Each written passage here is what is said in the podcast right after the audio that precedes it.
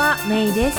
自分らしく夢を叶えるラジオ。この番組は自分の強みを生かして理想の働き方や生活スタイルを実現したいリスナーのあなたを応援する番組です。さて、先週からのシリーズの今日は2回目ですね。先週いきなりなんか今週から毒親について話しますとか言ったから、すごくびっくりした人も多かったかなと思うんだけど、ちょっとおさらいも兼ねて言いたいのが、いわゆるその毒親って、日本語でよく言われてると思うんだけども、決してなんかその親が加害者の部分もあるけど、一方で被害者でもあるっていうか、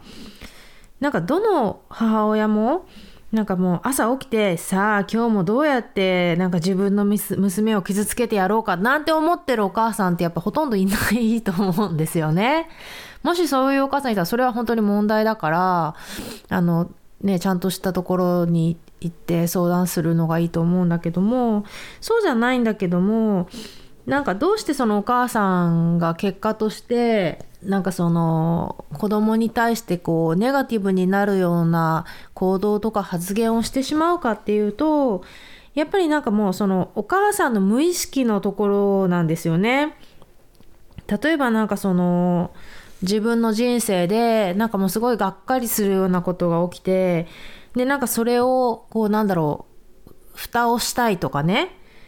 自分のなんか負った傷を直視できなくて、それをカバーをかけるため、それを直視できないように見たくないから、こう衝動的になんかそういうこうネガティブな行動とか発言をしてしまうとかね、なんかそういうのが、背景にあるそうなんですね。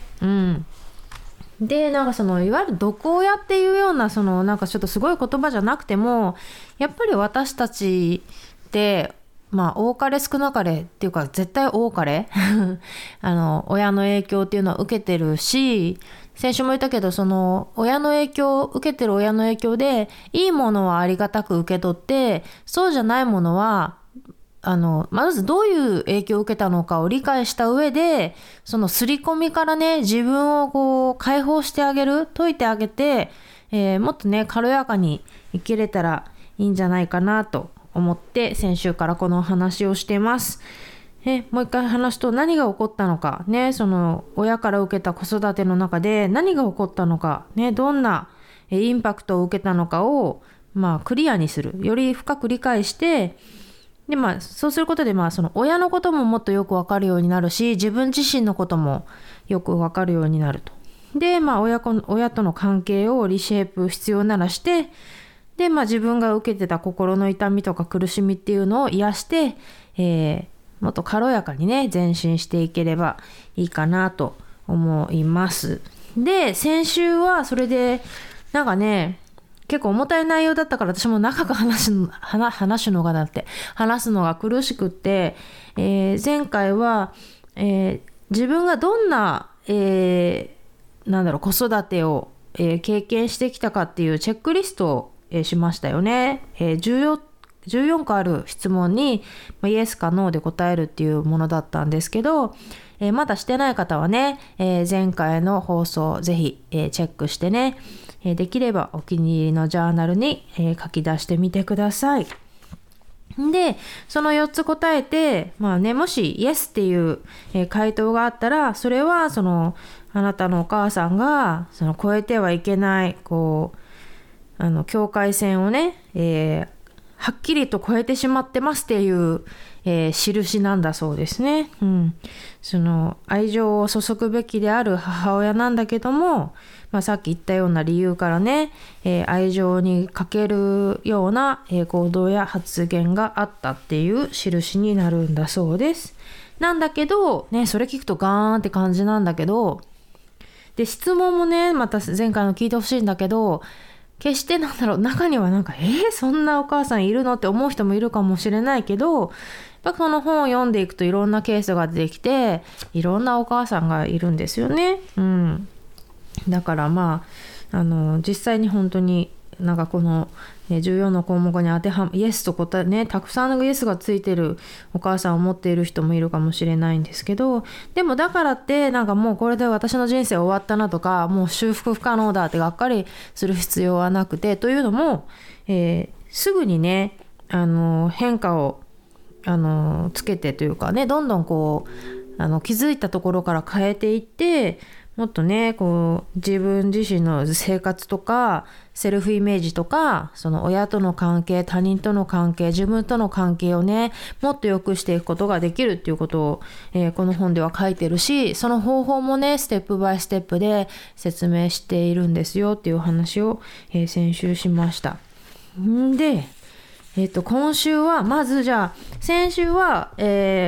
親からどういう子育てを受けたかっていうのをチェックしたので、じゃあそれを今度はベースに、母親からどんな影響を受けたかっていうのをまたこれチェックリストがあるんで、それでチェックしていけたらなと思います。なんかね話しながら息切れしてるはい、でねまたチェックリストあって、今度はね11個質問があります。これまた読んでいきます、ね、なんかここ手元に私その読書ノート、この本、まだ日本ではね未発表なんだけどもすごく良書、いい本ですよね、タイトルもね結構なんか衝撃的で Mother Who Can't Love っていうタイトルなんですけど、でもねその心理学者の PhD が書いてるだけあって素晴らしいで、実際にそのカウンセリングをたくさんしてきててね、経験のある女性が書いてる本で、なかなか読み物としてもすごく面白かったんだけども、そうそうで、このチェックリストやっていきます。それで読書ノートをね自分はつけてるんだけども、英語で読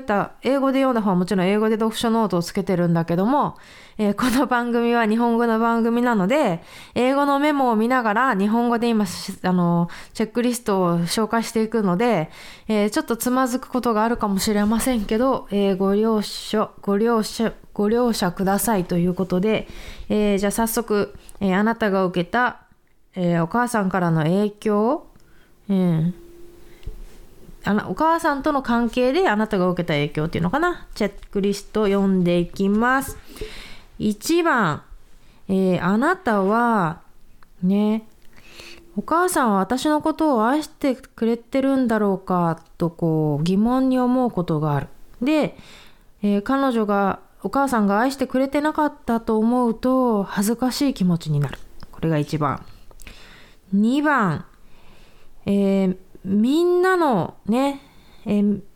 幸せは、自分に責任があると思うんだけども、そのみんなには自分が含まれてないっていうね、こう自分以外のみんなの幸せは、自分が、ね、自分に責任があると感じる。これが2番。そして3番、お母さんのニーズとか願望とか期待、ね、あなたに対する期待、あなたにこうしてほしいとかいったような期待っていうのは、あなた自身の希望よりも大事だと信じている。これが3番。4番、愛情というのは勝ち取らないといけないものだと信じている。これが4番。そして5番。何をしたって、ね、あなたがお母さんのために何をしてあげても十分でないと感じている。これが5番。そして6番、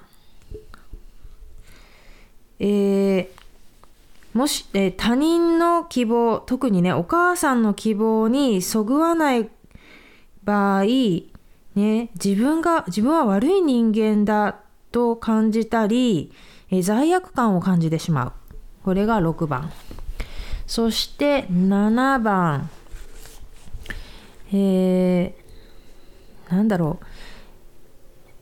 あなたのその生活とか、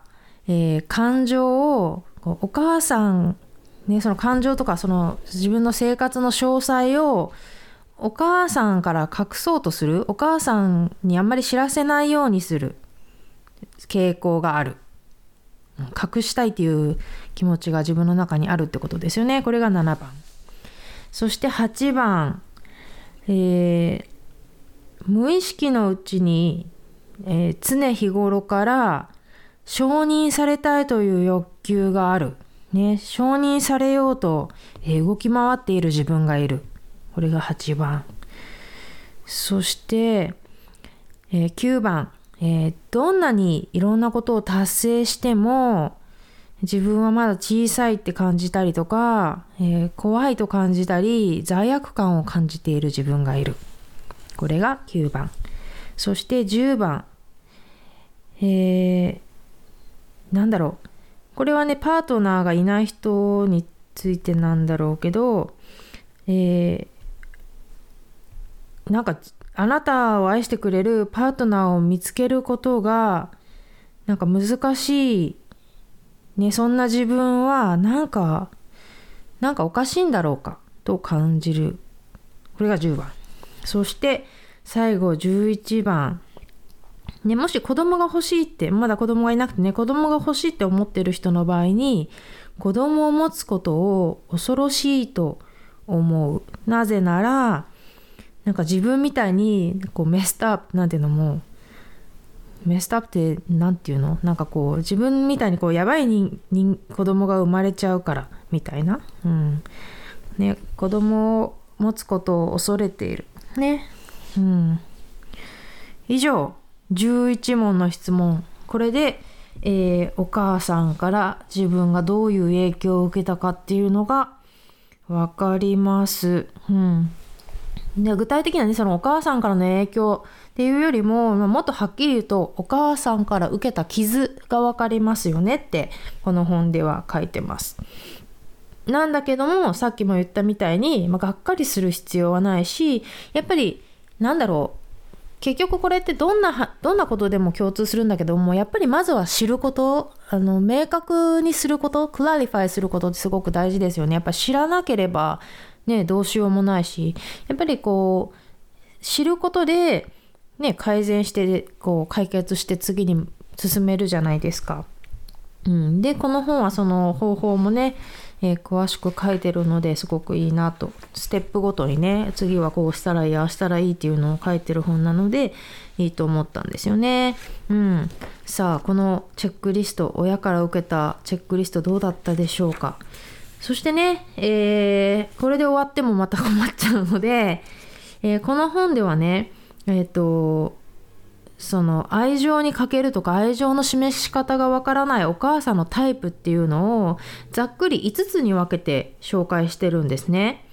でそれを、またここで紹介していこうと思うんですけど、これも5つってね、はっきり分けれるじゃなくて、なんかこうその5つも結構似てるものがあったりとか、コンビネーションね、お母さんがそのコンビネーションで、このなんかこういろいろ持ってるようなケースもあるかなって、いうことですね、うん、さあじゃあいきますよ、よくありがちな愛情に欠ける愛情の示し方がわからないお母さんのタイプ1番、ナルシスト母、うん、でこの本を読んでね、私もああなるほどねって勉強になったのが、ナルシストって聞いたらこうなんか自分のことが大好きな母っていうイメージしません？ナルシストってそういう意味だよねって思ってたんですよね。でこの本にも書いてあったけど、そのナルシストという言葉の語源ってほらギリシャ神話のこう王子様が自分の姿が映った湖をこうじーっと見つめて、でもう動けなくなってしまうみたいな、そういうところから来てましたよね。でもなんかそれには裏があって、本当に自分のことが大好きなんだったら、なんかそんなに自分の姿をチェックしないよねってこの、人は言ってるんですよね。確かにみたいな。だからナルシストっていうのはこう表向きにはすごい自信があって誇り高いように見えていても、実際はもう不安で自信がなくて仕方がない人だからなんか常にその自分のことをチェックしてしまうっていう。で逆に言うと、もしそうじゃなかったらどうしてその注目されたいとか認められたいとかっていう欲求が強いのかっていうことになるんですよね。そうで、なんか要はその自分に自信がない、不安だからその自分を重要人物に仕立てようとか、非難されるところがないように完璧にしよう、特別にしようっていう意識が自分の方に向いていて、なかなか他人に気を使う余裕がないっていうのがこのナルシスト母の、ことらしいんですよね。でちなみになんかそのナルシストっていうのは、1980年ぐらいから、正式にこうパーソナリティ障害っていう、障害の一つだというふうに認定されてるらしいんですよね。私もこれ知らなかったんですけど、パーソナリティ障害って何かっていうと、その大多数の人とは違う反応とか行動をするから、本人が生きづらいと感じて苦しんだりとか、周りの人が困ってるっていうケースですよね。そういう、それが1番目、ナルシスト母ですね。ナルシスト母、他にもちょっとメモしてたんだけどな、ちょっと待ってね。それぐらいだったかな、メモしてたのは。そうですね、全部言いたいことは言ったかな。そして2番目、必要に縛ってくる母。これ2番目。なんかその時間、なんか娘の時間とか、アテンションとかをね、必要以上に必要とする、お母さん。なんかこう、ある意味こうなんかこうベストフレンドみたいに振る舞ってるんだけど、でもちょっとトゥーマッチみたいなね、なんかそういう関係。これが2番目、必要以上になんか縛ってくる母、束縛してくる母。そして3番目、コントロールフリーク。なんか He has to make her mother have. なんかそのお母さん、娘の役割の一つとしてね、お母さんを幸せにすることだみたいなのとか、もうこうしなさい、あしなさいっていうお母さんですね。なんか結構いそうな気がしますけどね、どうでしょうか。そして4番、母親が必要な母。これはつまりその母親と子供の立場が逆転してるパターンで、なんかこう子供がお母さんの面倒を見ないといけないような状況になっちゃってる、パターンの母親ですね。そして5番、なんかこう、5番はね、本当にもうなんかいわゆるダメなお母さん、なんか分かりやすいお母さんで、こう育児放棄とかね、裏切りとかね、悪口を言うとか、そういう冷たいとか、そういうお母さんが最後のカテゴリーですね。この3つでした。で、前回も言ったと思うけど、これ何が問題かっていうと、こういう影響を受けてると、その大人になってからのパートナー選びとか仕事選びとか、いろんなね、その場面場面で、そのお母さんから受けた傷とかね、刷り込みによって、なんか馴染みのドラマを無意識のうちに繰り返すようになってしまうとかね、そういうのがあるみたいですけど、今日はね、ちょっともうまた重たくなってきたんでね、そう全部は話せないんだけど、親から受けた影響のチェックリスト、と、よくありがちな、愛情の示し方がわからない、愛情にかける、母親の、5つのタイプを紹介しました。でね、じゃあどうすればいいのかっていうのが具体的にこの本に載ってて、まあちょっと私もね専門家じゃないからなんか詳しくはこの本を読んでくださいって言いたいんだけども、まあちょっとね本を読む余裕のない人とか、ちょっと日本語じゃないと本は読めませんっていう人のためにいくつか紹介しておくと、一つはね、そのお母さんから言われたことをはもう嘘なんですと、そこはっきり線を引いて嘘と本当に分けるっていう作業をする。で一つそれどうやってするかというと、また紙とかジャーナルに1枚用意して、左側に嘘、一番上に嘘って書いて、右側に本当って書いて、でお母さんから言われたいろんなことをその嘘のとこに書くんですよね。なんか、だらしないって言われたとかなんかいろいろあると思うんだけど、それを書いて、で右側に本当はそうじゃないんだと、自分の真実について書く。で、その真実である理由も添えて書く、っていうことで、その、お母さんがね感情的になって、自分の傷を隠すために言っていたことを、打ち消して、自分の本当の、事実をで書き直すっていう作業をするっていうことね。なんかこう自分勝手だとか、これ本にね例が載ってるんだけど、自分勝手だとかセンシティブだとかね、なんか親のことを尊敬してないとかね、なんかこう自分じゃ何にもできないとかね、なんかこうあなたはいつまでも私の、なんか娘よみたいな、なんかこう縛る系のこととかね、私なしでは生きられないとかね、まあいろいろいう例があるんだけど、これをね10個くらい頑張って出すといいらしいんですよ。10個くらい書いて、それについてなんか自分の真実、その嘘を打ち消す真実とその証拠をね合わせて書いていく、右側に書いていくといいそうです。それとねもう一つのエクササイズは手紙を書くエクササイズで、これはなんかお母さんにも渡さなくてもいい手紙で、っていうのが、お母さんはそうやってこう傷を隠したくて、こういう行動に出てるから、そのお母さんのタイプによってはこの手紙をそのまま渡しちゃうとまた逆ギレみたいなことも起こるらしいので、これはあくまでその自分が浄化するための、お手紙を書くと。で具体的には1番4つのポイントを入れないといけないんだけども、1番はお母さんが私にしたことを書く。お母さんはこういうことを私にしたよね、言ったよねみたいなことを、書く。で2番でそれで、その時自分はどう思ったかを書く。そして3番その結果、自分の人生にどういう影響があったかを書く。そして4番、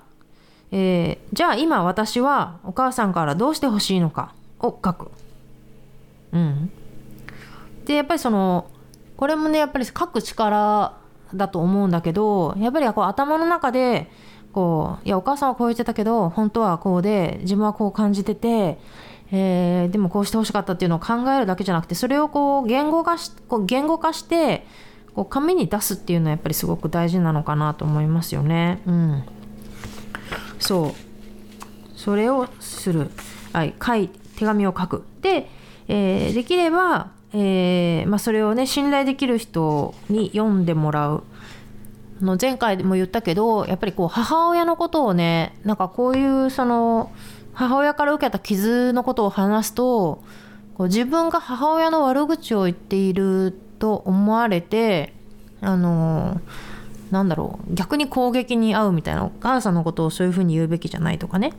いうふうに言って二重で傷ついちゃうっていうことがあるから。言う相手はね本当に選んだ方がいいと思うし、必要だったらなんかこうカウンセラー、信頼のできるカウンセラーみたいなね、ところに行って、そのレターを聞いてもらうっていうのもいいと思うし、なんかねこの本でも例えばその、宗教とかでね、なんかその宗教にいる人にこう話したらそれはあなたのこう信念が足りないからだと言われたとかね、そういうケースとかも書いてあったりするので、言う相手は、選びましょうっていう話ですよね。でそう、あとそのお母さんとの関係をどうするかっていうのもなんか4種類あって、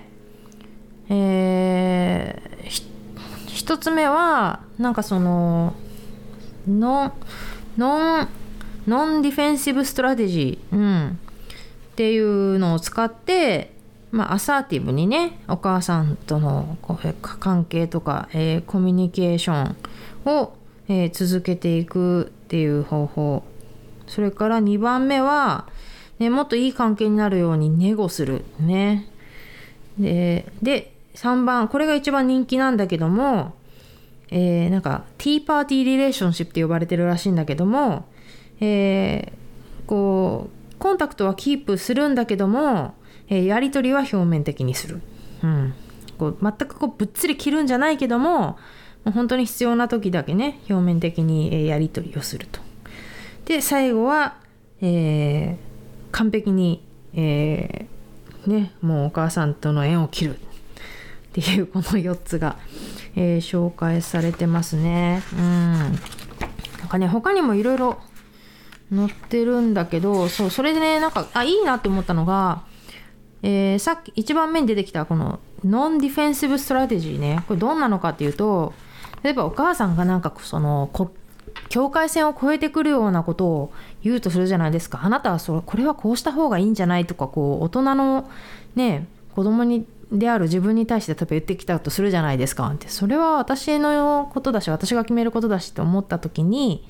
の受け答え方っていうのが、例えばあお母さんならそう考えるだろうねってこうなんだろう境界線をしっかりこう引き直すというかね、とかあそうなのとかなるほどね、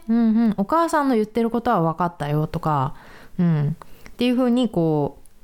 うお母さんの発言にこうリアクトしないっていうのかな、なんか上手にこう線を引く、そうそうそう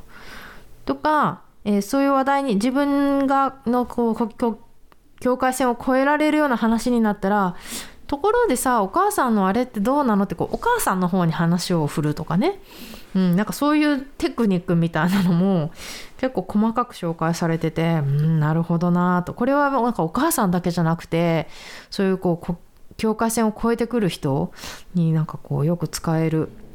なんかそういうストラテジーだなと、多分これもアサーティブのなね受け答え方の一部なんでしょうけど、そういう意味で、すごく、勉強になりましたね。それでね最後その私がこの本を読んだ理由っていうのをその先週もちょっと話したと思うんだけども、やっぱり自分が毒親になりたくないなってやっぱり思ったんですよね。それがそのこの本を読んだ理由の半分なんだけど、じゃあどうすればいいのかってで、この本ではそのもう大体こういうふうにこの本を読んでる時点でその自分は毒親にならないようにしようって努力してるから、あなたはお母さんと違う、あなたは大丈夫ですみたいなことが書いてあるんだけども、でもじゃあ具体的に何かしたい時どうしたらいいか、って、言うと、まあ、身近なそのお母さんとかなんか他の人でなんかそのあこの人いいお母さんだなっていう人をやっぱり観察すること、なんかこう例えばなんだろう公園で遊んでる子供がいて、でお母さんいろいろいたとして、どのお母さんがいいお母さんかなって、なんかこう携帯ばかりずっといじってて子供のことを全然見てないお母さんなのか、こう子供が手を振ってたらこう手を振り返すようなお母さん、やっぱ手を振り返すようなお母さんの方がいいよねって、じゃあそれを私もしようとかね、なんかそういうこう周りのお母さんを観察したりとか、なんかこういう時こそこうなんだろうママ友っていうんですか、そのお母さんである人にまあなんかこう相談っていうのも違うけどこう、なんかそういうところから知恵を得るみたいなね、なんかそういうのもあるし、あとはその自分のお母さん以外でなんかそういうこう優しかった人というかな、こう愛情を示してくれた人をイメージして、その人だったらどうするかなみたいなことをね、想像してみるとか、あとはなんだろうその自分の母親に対してやっぱりその自分が思うそのいいお母さんの通りにこうお母さんが動かないわけでしょ。それでこうストレスとか怒りを感じたりするから、そのいわゆるいいお母さんのイメージをお墓に埋めるみたいなことも書いてありましたね。そういう本当に墓に埋めるんじゃなくて、そのいわゆる自分が持っているいいお母さん像をこうはもう そんなお母さんは自分にはいませんでしたみたいなねいうふうに想像して、もう葬ってね、でなんだろう、お葬式をあげてあげて、残念ながらいませんでしたよっていうふうにこう自分にねリマインドしてあげるみたいなことも書いてありましたね。なんかちょっと心理学的でなんかそういうのすごい面白いなと個人的には思ってるんですけど、これを聞いた方はいかがだったでしょうかね。でちょっとねこれ話が大きすぎてね、もうこれ以上話すと辛いんで、2回で終わるようにさささっと話しましたけど、何かのお役に立っていればなと思います。でも本当ね、なんだろう、親の刷り込みってまあほら鳥とかはあるけどやっぱ人間もあるよねって思うんですよね。で、まあ、それが本当いい方にね向かってるのはもちろんいいけど、そうじゃないものがあればね、なんかそれを知ってなんかこうね全然変えられるものだから、うん、なんかそうやってこうなんだろう修正していってね、なんかもっと軽やかに生きれたらなと思ったので、先週と今週、親の刷り込みの話ね、毒親の話というとちょっとあれだけど、うん、をしました。よかったら感想を聞かせてください。ということで、今日はここまでです。自分らしく夢を叶える。今回の番組いかがでしたか？気に入っていただけたら購読ボタンを押していただき、お友達にもおすすめしてくださいね。 iTunes でのレビューも大歓迎です。自分らしく夢を叶えるウェブサイトでは、今回の内容はもちろん、私の日々の活動や他にも元気の出て役立つコンテンツをお届けしています。メイの夢を叶えるメルマガとともに、ぜひチェックしてみてくださいね。それでは次回もお楽しみに。Have a great day! Bye!